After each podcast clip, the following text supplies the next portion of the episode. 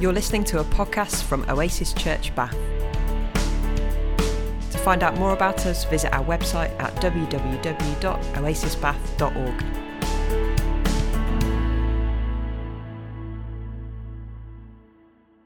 Welcome to our latest talk in our Being Human series, where we're looking at what it means to be human, made in the image of God.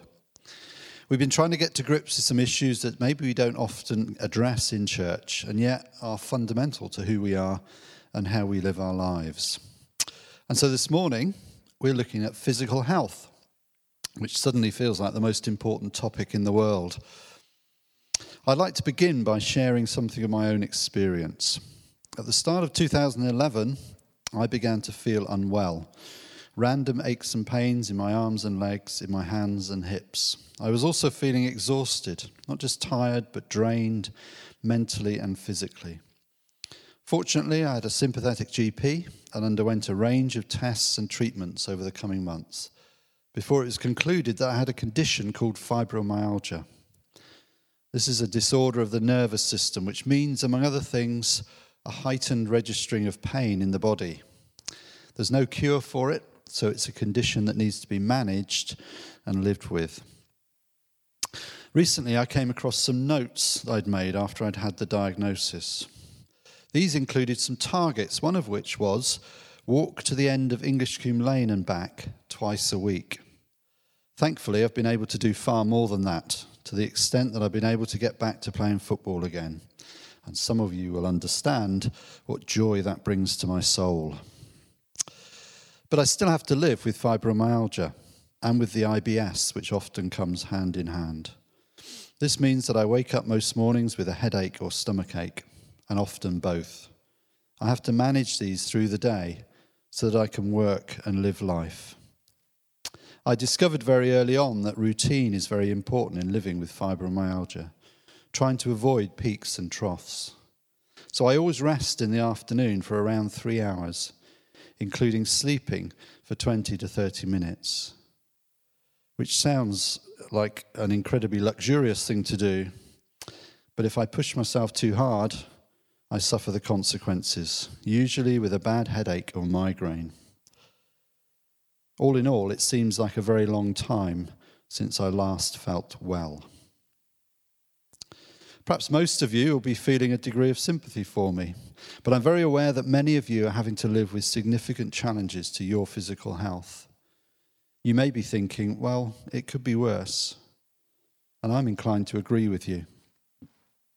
I'm very much aware that many people with fibromyalgia find life much more challenging than I've ever done. It feels like I've got off lightly. And generally speaking, I would say that my health is good when you have to fill in those forms which list a whole bunch of physical ailments and conditions, I tick every no box. Apart from the odd cracked rib and a missing front tooth, courtesy of my sporting activities, I've never broken any bones. The only time I've stayed overnight in hospital is when I was undergoing tests back in 2011. I don't think I've ever had flu, and I rarely get colds. And paradoxically, given my IBS, I never have stomach bugs. All of which is a long lead in to my first point, which is that physical health can be quite hard to define. What is physical health? The World Health Organization has a definition for health in general, rather than physical health as such, but health in general, it defines as a state of complete physical, mental, and social well being and not merely the absence of disease or infirmity. So, a definition of health as a state of complete physical, mental, and social well being, and not merely the absence of disease or infirmity. And in many ways, that's a helpful definition because it reminds us that we're whole persons. We can't separate out our physical health from other aspects of life. It also points us beyond the mere absence of disease or infirmity to something more, rather like the biblical concept of shalom, the word that's often translated peace and yet means so much more than just the absence of conflict. So, in many ways, it's a helpful definition, but maybe it's too grand, too ambitious. If health is a state of complete physical, mental, and social well being, well, would any of us say we're healthy? And maybe this just reflects my experience, but it seems difficult to think of physical health apart from thinking about disease or infirmity. How do we quantify or measure physical health? Of course, there are all sorts of measurements and tests that can be carried out, from weight and blood pressure to kidney function, identifying allergies. One of the positive things about the COVID 19 pandemic is that we know far more at this stage than we did with previous outbreaks, such as SARS or AIDS. And we have a reliable test available. The huge logistical challenge is making that more widely and easily available. But there are no objective measures for pain or stress or exhaustion. And so ultimately, it seems that physical health is as much about how we feel as it is about what's actually going on in our bodies. There's a key moment in the film I, Daniel Blake, where Daniel is being interviewed at the local job centre. He's worked as a carpenter until a heart attack has resulted in him having to apply for benefits. His GP has made it quite clear that he can't go back to his old trade and yet the DWP health checklists simply ask whether he can walk upstairs, boil a kettle, etc. He ends up joining the thousands who are rendered ineligible for support simply because their health issues don't fit into neat categories. So it seems that physical health is ultimately a very personal thing. I don't know what your pain is like or what levels of exhaustion or stress you have to live with, and vice versa. So, physical illness can be very isolating. It can turn us in on ourselves and generate issues of mental health as a result. So, one challenge in thinking about this topic of physical health is how do we define it?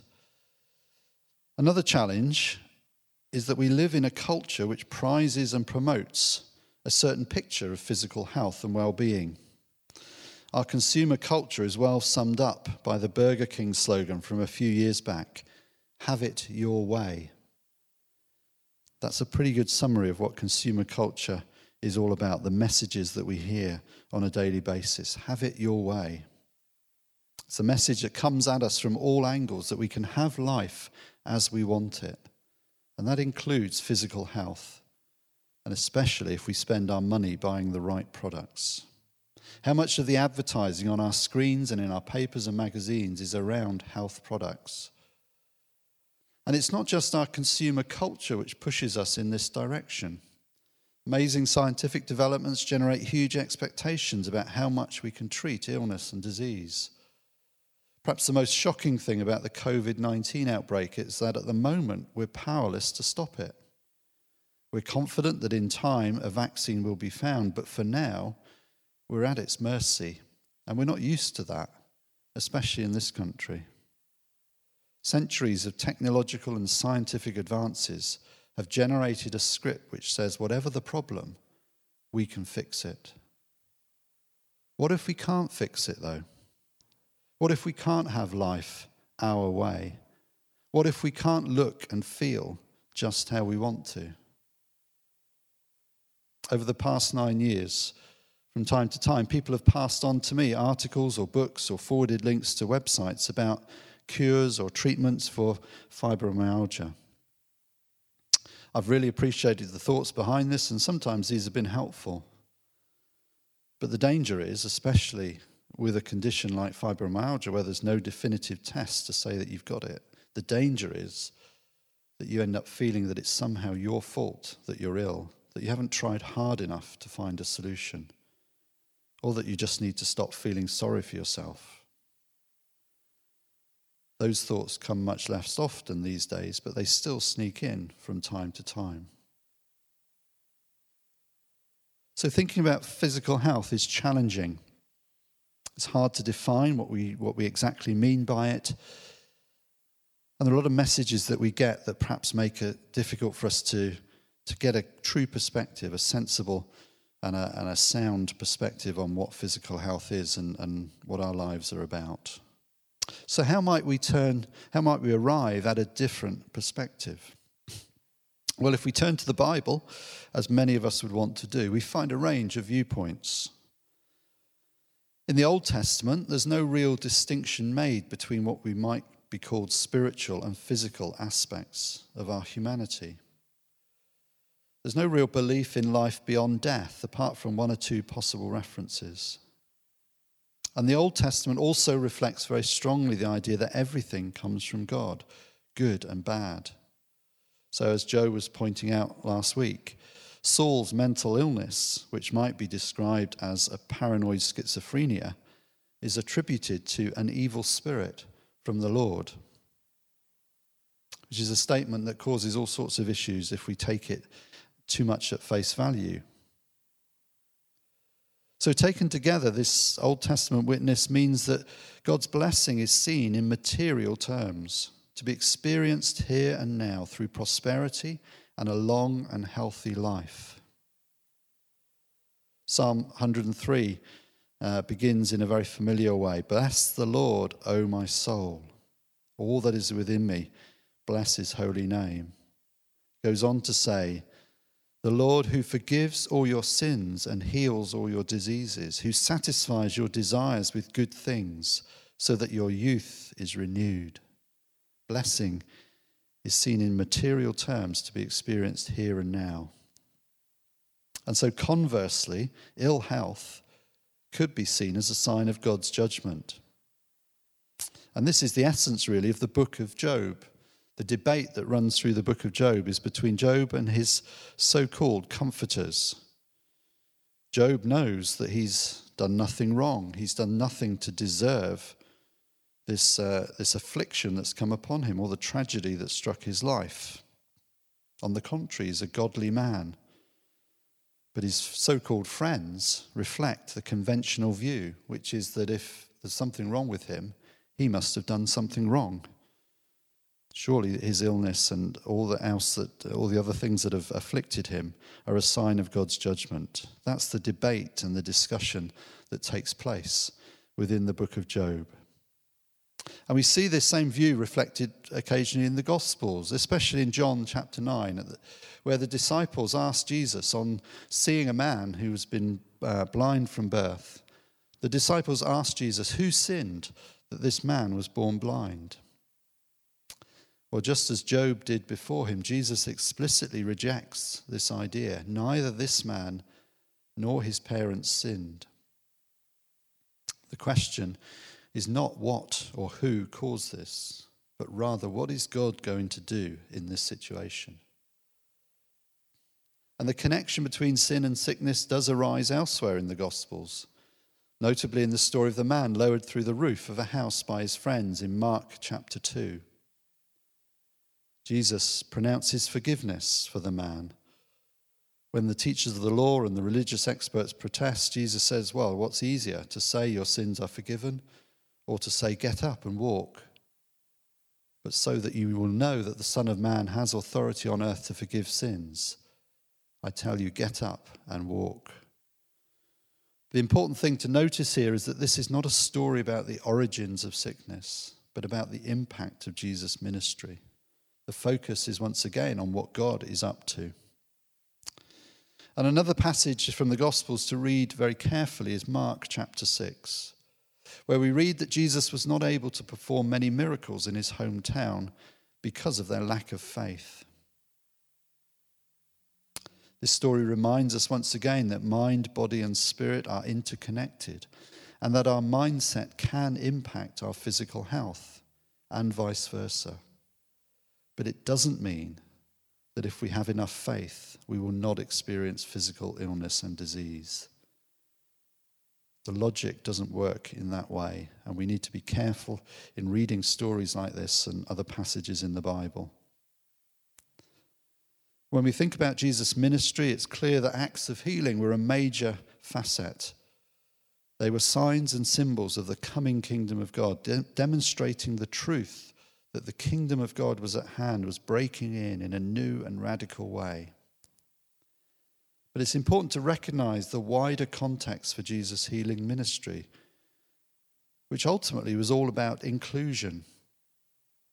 Because sickness and disability excluded people And so when healing came, uh, when they were healed and restored, those barriers were removed. Jesus' healing ministry was a demonstration of the truth that everyone was welcome at the table. Sickness and disability were no longer barriers to belonging to the people of God. The kingdom of God brings healing in the fullest sense. That physical, mental, and social well being referred to in the World Health Organization definition. That's what healing means in the kingdom of God. That's what wholeness and health are about. And so these stories of restoration encourage us to reach out in faith, to seek for more, to resist and fight against corruption and decay. But there is another perspective that we find in the Bible in which we need to hold in tension, which is that the kingdom is not yet fully here. Biblical scholars have coined the phrase now and not yet to describe this tension. The kingdom of God is now and not yet. It is here, but not yet fully here. We continue to pray, Your kingdom come, and we seek to live out this prayer, to see it realized in our lives and the lives of others. And it is perhaps in thinking about health and well being that we feel this tension most of all between the now and the not yet. It is in our physicality, our embodiedness, that we experience the frustration, the groaning of creation that Paul talks about in Romans 8. The Bible makes it clear that our bodies matter, that our hope is not for some disembodied existence beyond death, but for resurrection. Jesus, in his resurrection, is the firstfruits and the forerunner. But at the same time, we recognize the truth of Paul's words in 2 Corinthians chapter 4 and verse 16. Outwardly, we are wasting away, but inwardly, we are being renewed daily. And perhaps as we get on in life and get older, that phrase takes on more and more resonance for us. So, how do we live with this tension between the now and the not yet? How do we discover life in all its fullness, sometimes in the midst of pain and disability? In reflecting on this, this question, I was reminded of this famous prayer, which I think in so many ways takes us right to the heart of our faith. It's a prayer that's used by many 12 step groups and in all sorts of other settings. And it's, the words are very powerful. God, grant me the serenity to accept what can't be changed, the courage to change what can, and the wisdom to know the difference. God, grant me the serenity to accept what can't be changed, the courage to change what can, and the wisdom to know the difference. It's a profound prayer, and especially the final clause the wisdom to know the difference. That's the crucial bit. Is this a battle I need to fight or a reality I need to accept? The question applies to so many areas of life, but perhaps especially to this issue of physical health. If we're thinking in terms of health and also in terms of illness and disability and, uh, and so on. Is this a battle I need to fight or a reality I need to accept? And this is often the key question, and yet it can be the hardest to answer. As I suggested earlier, our culture pushes us in the direction of a battle to be fought, a problem to be overcome as we rage against the dying of the light. And we can be grateful for all the resources at our disposal to enable us to fight that battle. And so there is a sense when we think about physical health and well being, we think about illness, that we must be prepared to take responsibility for our own well being whether or not that involves the expertise of others, such as doctors or counselors or whatever. Physical health matters. Activity, diet, the self care that Joe was talking about last week. It might be helpful, perhaps, to review this, perhaps to identify one thing that we can do to care for ourselves in this area. Don't try to tackle everything all at once, for sure. But is there one area of our lives, in terms of our physical health, where we can do something to increase our sense of well being, to increase our sense of health?